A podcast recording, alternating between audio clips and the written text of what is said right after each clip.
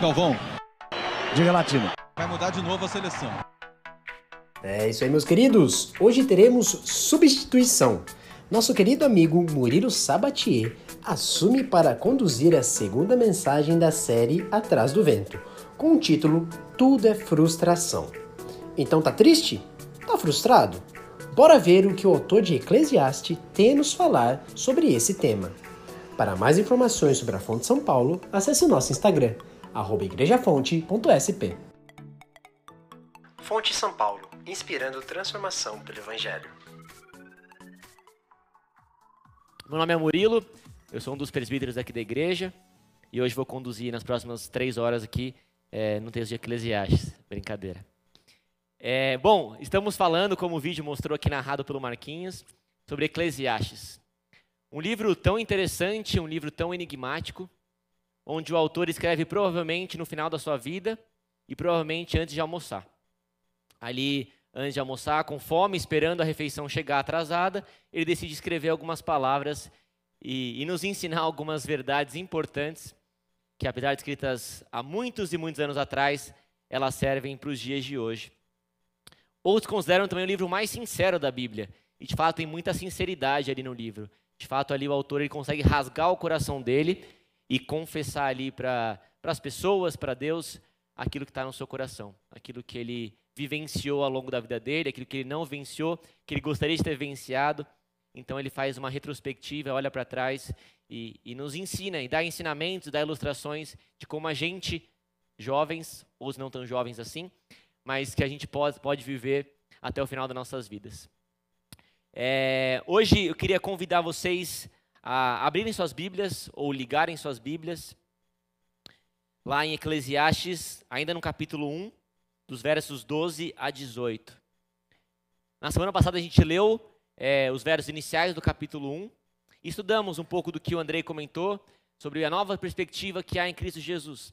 Estudamos sobre o tempo, a temporalidade das coisas e que a gente pode encontrar sentido em Jesus Cristo, que nos oferece sentido para essa vida tão maluca e tão caótica que nós estamos vivenciando.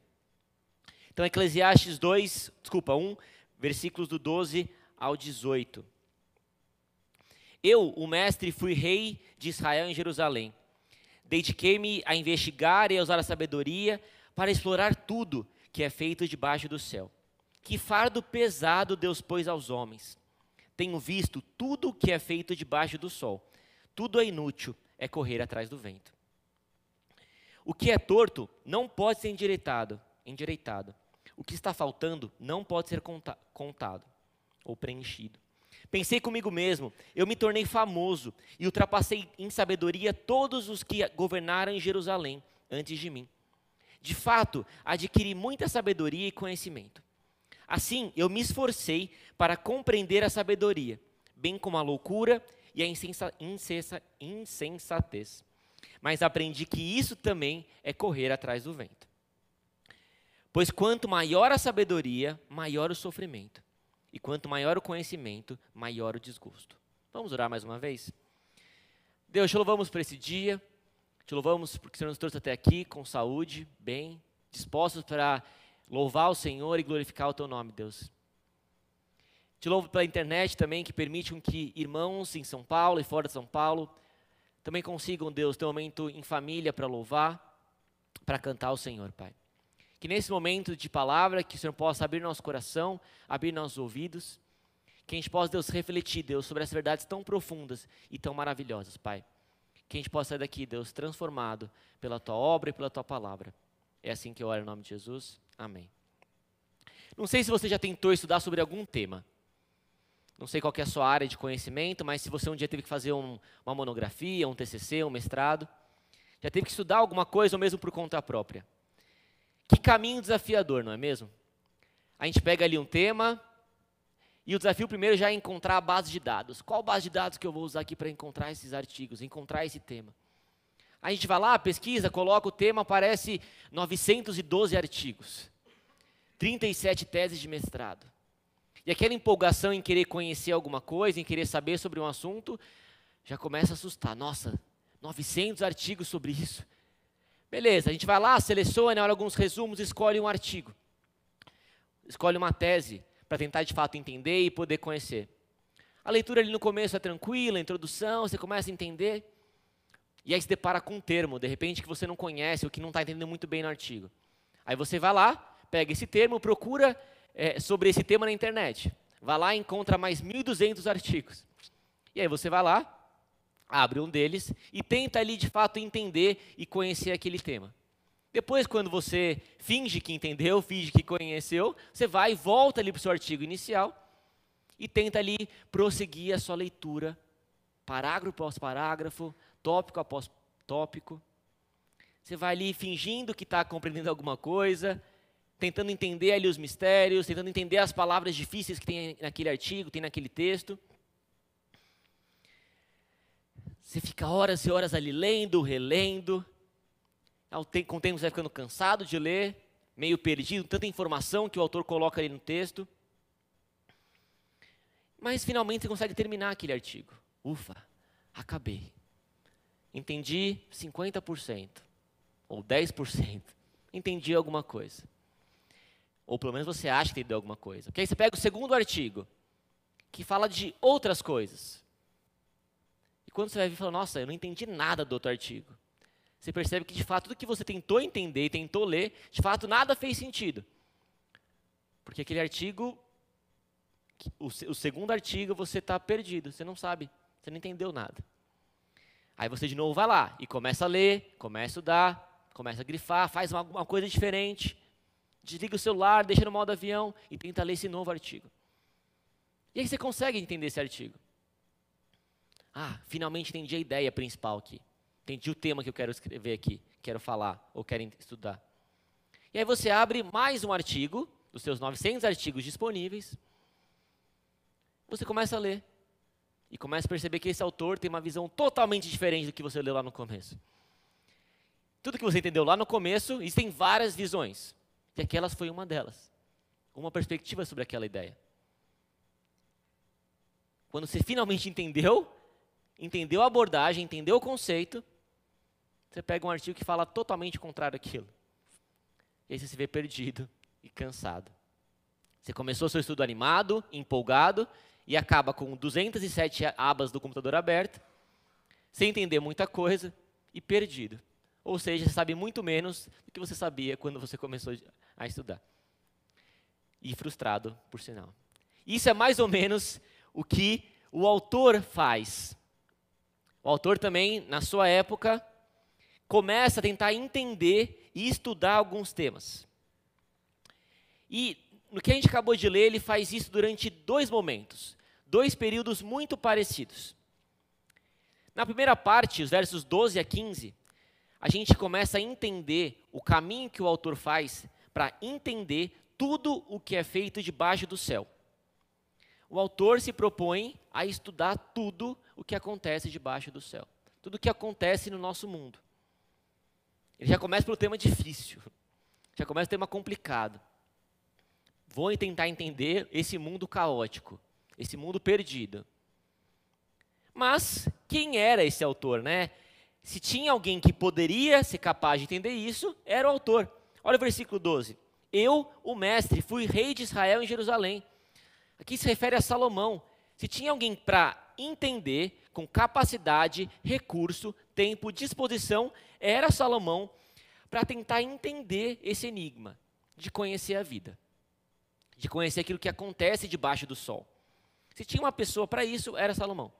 E Salomão sabia disso, e aí ele se propõe a estudar a vida. Ele se propõe a conhecer. Ele estava acostumado com enigmas, com mistérios. Era um cara sábio. E ele se dedica a tentar conhecer a vida.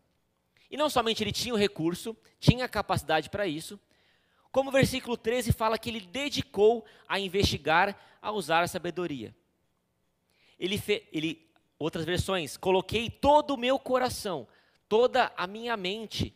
Ele fez um esforço para tentar entender para tentar compreender o que de fato acontecia na vida.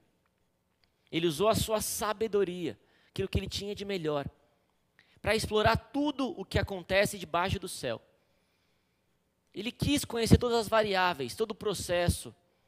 Ele quis ver por todos os ângulos, todas as óticas diferentes. Ele não olhou somente uma pessoa, uma classe social, olhou somente um trabalhador, ele quis fazer um estudo de fato geral das coisas. Ele tentou ter um olhar amplo, completo, e ele se esforçou.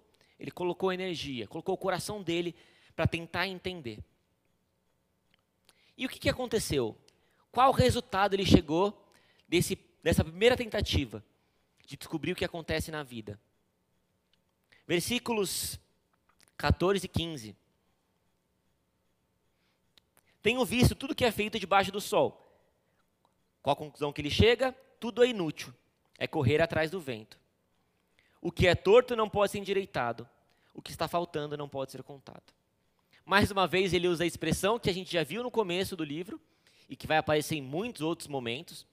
Tudo é inútil, tudo é vaidade, tudo é correr atrás do vento. Eu não sei qual a melhor forma de você entender o que é correr atrás do vento.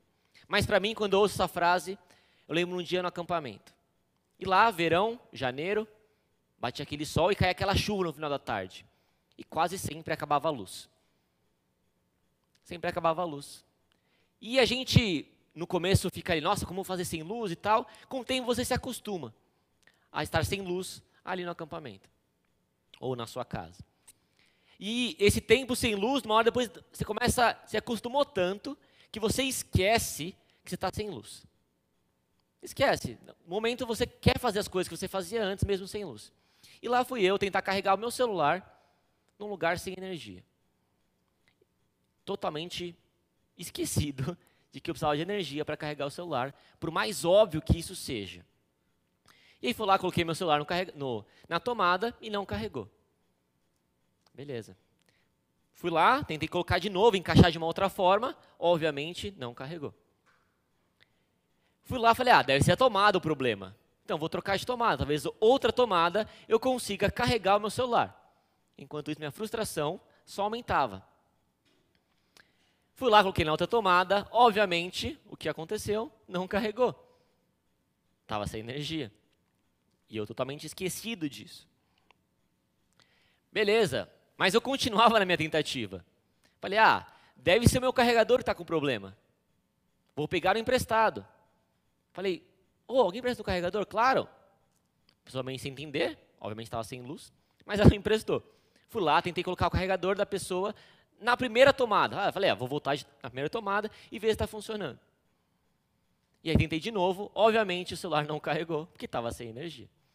Até que alguém percebeu a minha inquietação, percebeu a minha agitação e perguntou: Murilo, o que você está fazendo? Falei: Ah, tentando carregar meu celular, mas não consigo. Será que está quebrado? E aí alguém naquele momento me relembrou que a gente estava sem luz. E obviamente sem luz a gente não carrega nada. Então, essa é a minha ilustração, é isso que eu penso quando é correr atrás do vento. É como carregar um celular sem energia. Eu posso ter o melhor carregador, posso ter a melhor tomada, o melhor sistema elétrico, mas sem energia aquilo não vai carregar. Sem energia é correr atrás do vento. Então, aqui o autor chegou nessa conclusão. Ele estudou, ele se esforçou, ele tentou, mas ele viu que era inútil. Ele saiu sem conclusão nenhuma, sem saber muito sobre aquilo. Na verdade, ele chegou a uma conclusão, sim. Não sobre o assunto. Versículo 13: Que fardo pesado Deus pôs sobre os homens. Ele não alcançou a resposta e culpou Deus. Deus, que fardo pesado é conhecer tudo isso. Olha o fardo que o Senhor nos deu para tentar conhecer esse mundo. É impossível, é inviável, não tem como. Ele tinha recurso, ele era rei, ele tinha tempo, ele tinha os melhores computadores, os melhores sábios ali com ele, mas ele não conseguiu. Que fardo pesado, ele viu que era cansativo, que era puxado e que não chegou a lugar nenhum. Ele não conseguiu finalizar o seu estudo de uma forma como ele gostaria. Ele não entendeu o mundo. Ele não compreendeu o que estava acontecendo. Mas não satisfeito, ele parte para uma nova tentativa, para um novo desafio. Ele usou a sabedoria para tentar conhecer o mundo, para conhecer a vida. Já que a sabedoria naquele momento não foi útil, ele falou: tá bom, vou tentar entender e estudar a própria sabedoria. Se a sabedoria não me levou a lugar nenhum, vou voltar para estudar a própria sabedoria. assim como a loucura e a insensatez. Ele muda a sua perspectiva de fora, para olhar para o fora, para olhar para dentro, para a sua sabedoria, para a sabedoria de forma geral.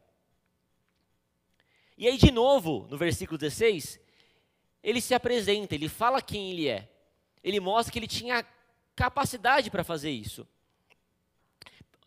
Versículo 16: Pensei comigo mesmo, eu me tornei famoso e ultrapassei em sabedoria todos que governaram Jerusalém antes de mim.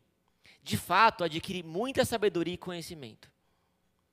Ele não era somente um rei, ele era sábio.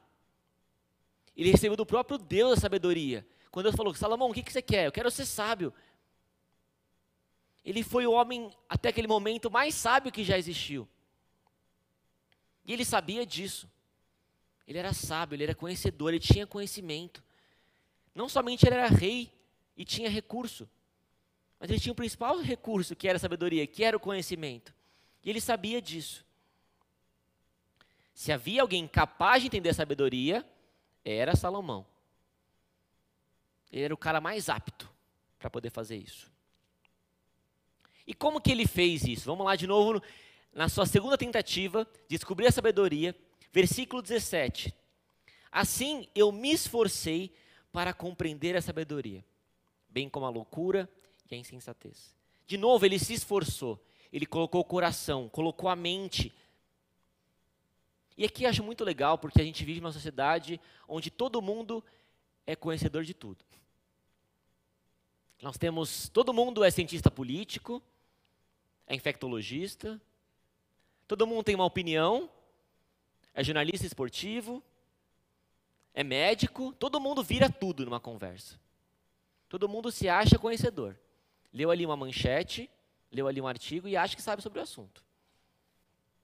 Mesmo no mundo cristão, leu um livro de Calvino e acha que pode pregar melhor ou mais que o pastor.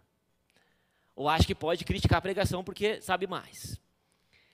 Nós viramos um pouco de tudo, ou muito de tudo.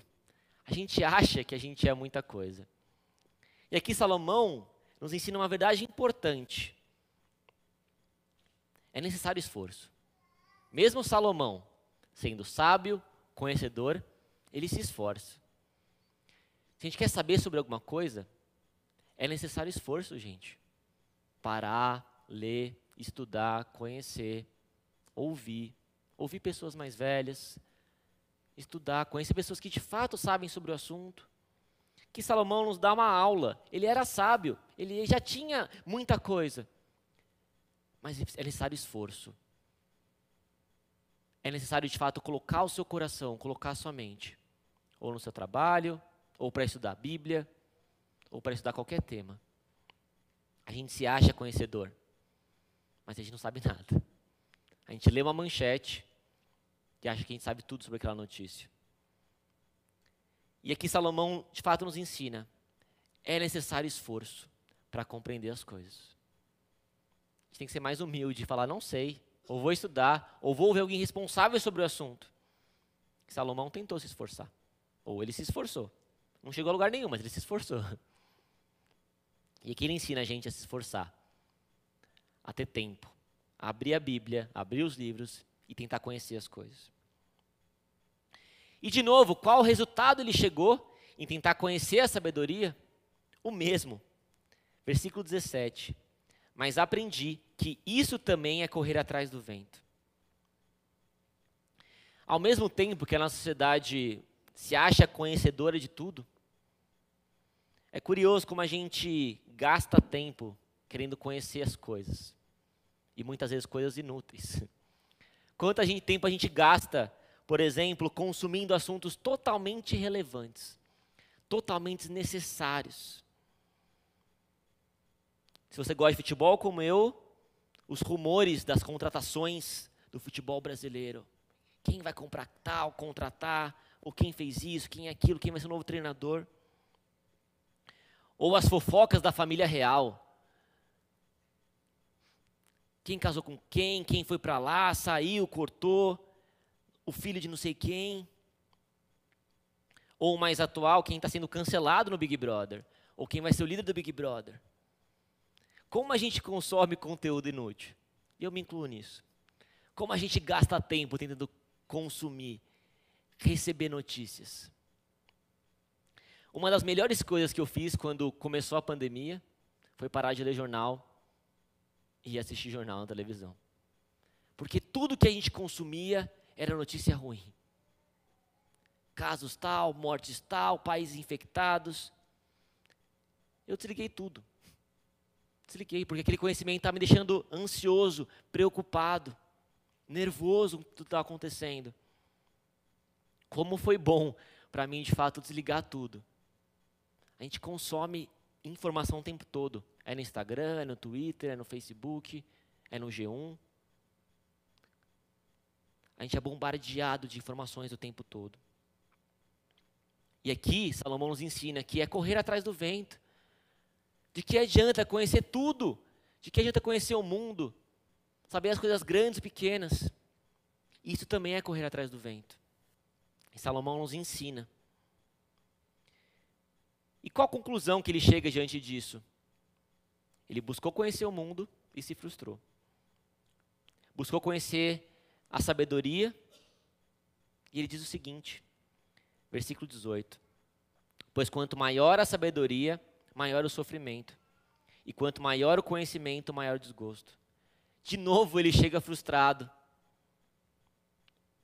Quanto mais sábio, quanto mais eu sei, mais infeliz eu sou.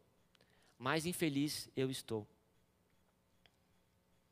E é muito verdade isso. A gente nunca teve acesso a tanto conhecimento.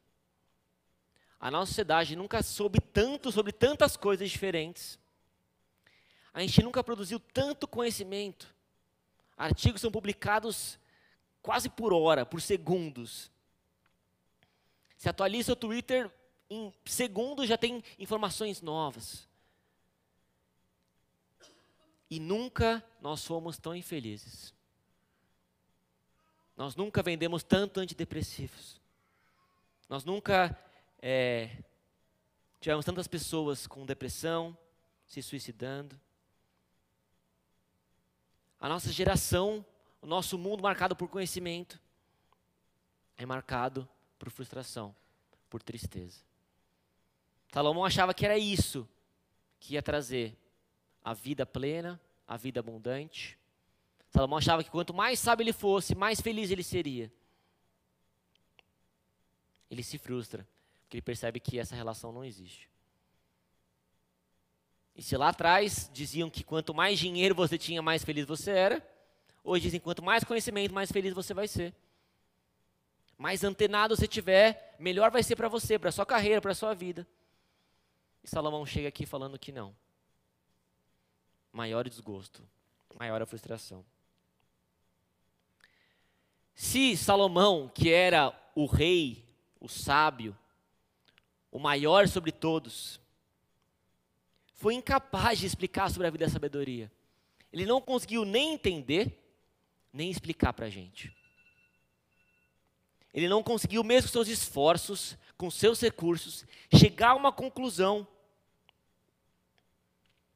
e se a gente tentasse, seria pior que Salomão. Eu não seria nem, nem por onde começar. A gente acabaria assim como Salomão, frustrado. Salomão parece que faltava um pedaço nessa história toda. Parece que faltava alguma coisa para de fato ele entender sobre isso. Será que ainda há esperança? Ele acaba o capítulo quase sem esperança. O livro vai continuar. Mas ele acaba quase sem esperança. Ele não conseguiu explicar nada para a gente. Só falou que foi difícil e que ele está chateado e amargurado antes de almoçar. Mas a Bíblia mostra a esperança. Queria te convidar a abrir Mateus 12, 42. Mateus 12, 42.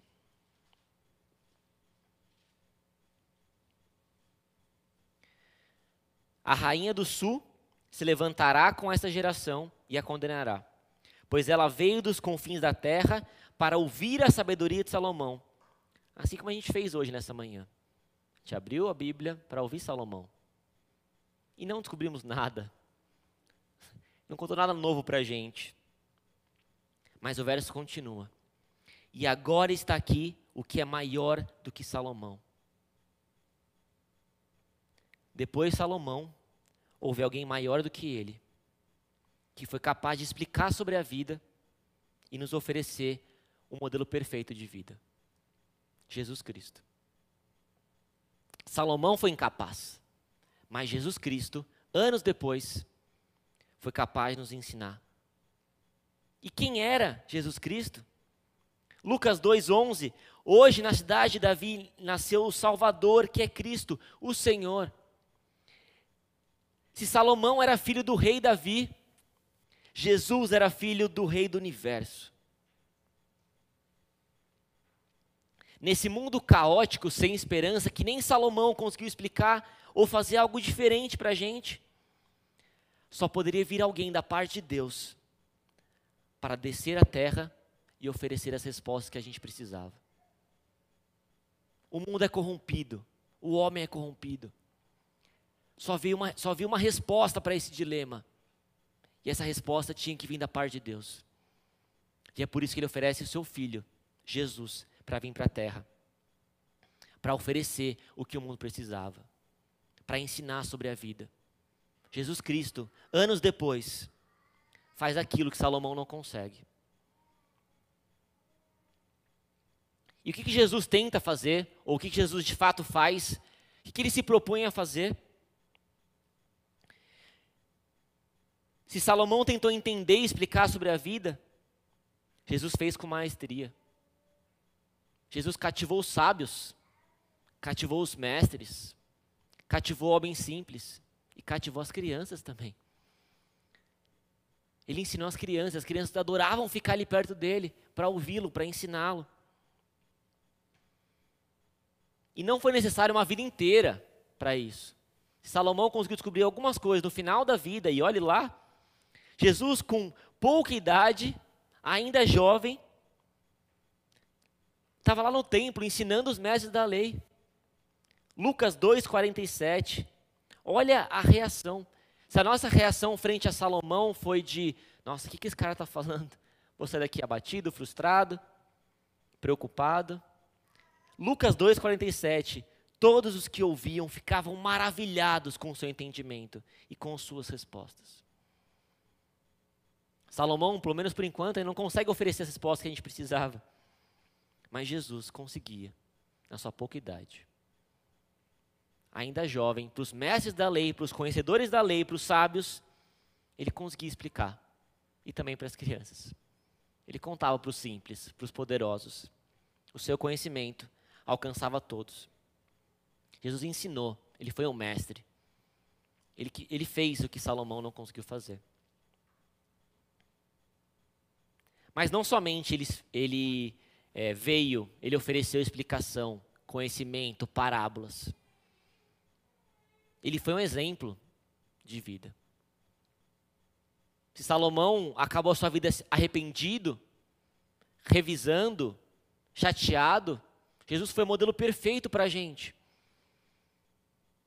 Ele trabalhou, ele pregou, ele foi um filho, ele ofereceu para a gente o exemplo perfeito do que é uma vida com sentido. Ele aproveitou os momentos, ele foi em casamentos, ele se divertiu, ele cumpriu a sua missão, cumpriu o seu propósito. Não somente ele oferece explicações, nos ensina sobre coisas, mas ele foi o exemplo perfeito. Mas não somente isso, ele ensinou ele foi exemplo sobre o que é a vida.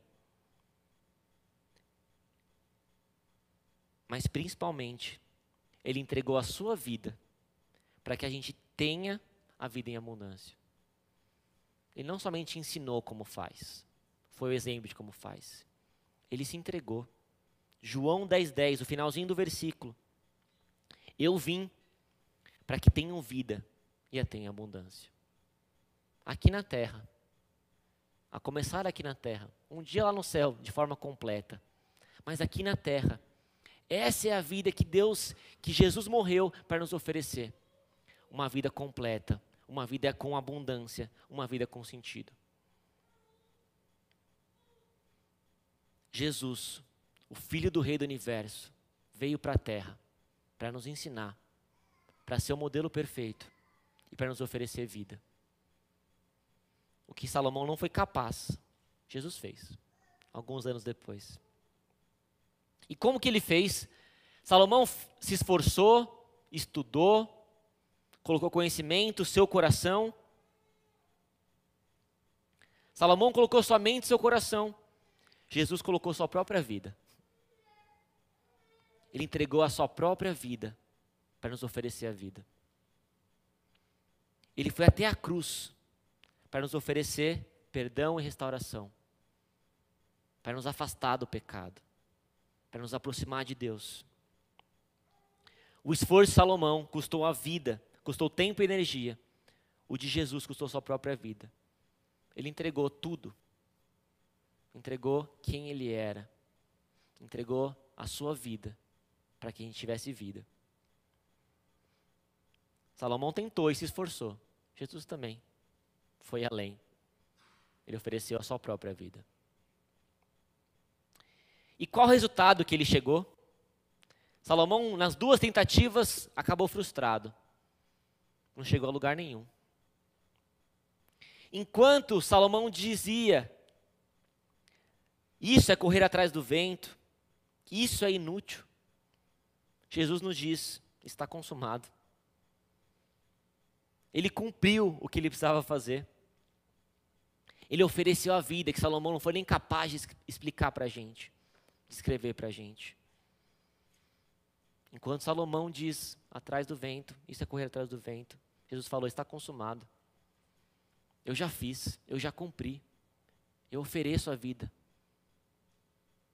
Não é necessário você correr, fazer, produzir, eu já te ofereci, já te entreguei. Está feito, está consumado, está entregue. Ele nos ofereceu a vida. A sua vida para que a gente tivesse vida. Ele cumpriu diferente de Salomão. Ele tinha um objetivo, ele foi até o final, por amor a nós. O que Salomão não foi capaz, Cristo fez. E qual conclusão a gente chega diante disso? Talvez tenham pessoas que consigam explicar sobre vida sabedoria, filósofos, estudiosos, que consigam explicar uma coisa ali, consigam falar sobre sabedoria, o que é, qual parte do cérebro que está tá conectado. Mas nenhum deles será capaz de nos oferecer aquilo que só Jesus pode oferecer, que é a vida. E não a vida sem Cristo Jesus. A vida sem Jesus é correr atrás do vento. É inútil, é vazia, sem sentido. Essa era a peça que faltava no quebra-cabeça de Salomão. Jesus Cristo. Não há vida sem Ele. Só Ele pode oferecer a vida, de fato, com seus ensinamentos, com seu exemplo, a vida que faz sentido. Não há vida sem Cristo. E também não há sabedoria sem Cristo. Assim como não há vida, não há sabedoria. 1 Coríntios 1, 24. Mas para os que foram chamados, tanto judeus como gregos, Cristo é o poder de Deus e a sabedoria de Deus. Cristo é a sabedoria. Você quer entender a sabedoria? Você quer ser uma pessoa mais sábia? Olhe para Jesus. Olhe para Ele. Jesus é a sabedoria de Deus. Não é que Ele tem, não é que Ele possui, Ele é a sabedoria de Deus. Você quer ser mais sábio? Você quer entender a sabedoria? Olhe para Jesus. Estude seus ensinamentos. Tenha tempo em comunhão com Ele no seu quarto, no seu dia a dia. Não há vida sem Jesus Cristo. E não há sabedoria sem Jesus. Por isso é tão importante nós desenvolvermos nosso relacionamento com Ele. Tempo de leitura, devocional, oração, comunhão conseguir largar a rotina, desligar o Twitter, desligar o computador, para acalmar, para quietar e para ter um tempo com Deus, para ouvir a voz dele. para se relacionar com Ele. Porque Ele é a vida, Ele é a sabedoria. Como a gente termina esse tempo juntos aqui? Se você, assim como Salomão, tenta compreender tudo ou compreender o sentido da vida, e eu tento algumas vezes também, tentar entender o que acontece, e temos falhado com isso. A gente falha, não, não, não dá. Salomão, que era o mais sábio, tentou e não conseguiu. Jesus é o Senhor, o Deus soberano que reina sobre tudo e sobre todos. Nesse mundo confuso, difícil, onde parece que essa pandemia não vai acabar nunca, Deus continua reinando. Jesus continua soberano. Confie, entregue. No mundo sem sentido, Jesus é o sentido. E Ele reina. Nada fugiu do seu controle. Nada fugiu do seu domínio. Apenas confie, entregue. Tente sim estudar, conhecer, isso é válido, mas confie. Deus é soberano. Se assim como Salomão entende que esse mundo, ou mesmo sua própria vida, está torta e sem esperanças, assim como Salomão falou, Jesus é o Salvador que pode transformar sua vida e te conduzir pelo caminho eterno. Não tem nada que possa preencher o seu coração. Não tem nada que será capaz de preencher seu coração. Talvez momentaneamente, talvez um pedaço dele. Mas só Jesus é capaz de suprir. É capaz de transformar. É capaz de endireitar aquilo que está torto. Entregue. Entregue sua vida, entregue seu coração. Confie que há esperança nesse mundo com Jesus Cristo. Não esperança em político, não esperança num, numa melhora do quadro da, da saúde. A esperança chama-se Jesus Cristo. Entregue seu coração. Ele pode endireitar, ele pode preencher o que estava faltando. E se assim como Salomão sente que nada pode preencher o seu vazio desse mundo, ou do seu próprio coração, Jesus é aquilo que você realmente precisa. Abra, abra o seu coração. A gente corre atrás de tanta coisa, dinheiro, celular, amizades. Tudo isso é bom, tudo isso alegra nosso coração por alguns momentos, mas isso passa. Aquilo que você precisa tem o um nome, Jesus Cristo. Só Ele pode preencher o vazio do seu coração, te dar a vida plena, a vida completa. Jesus é a resposta que Salomão tentou buscar. Jesus é a resposta para preencher nosso coração e para consertar esse mundo. Somente Ele é capaz de fazer isso. E se você entendeu isso hoje, desenvolva um relacionamento com Ele. Inicie um relacionamento com Ele. Busque conhecer quem é Jesus. Porque só Ele pode oferecer as respostas que a gente precisa. Vamos orar? Fonte São Paulo, inspirando transformação pelo Evangelho.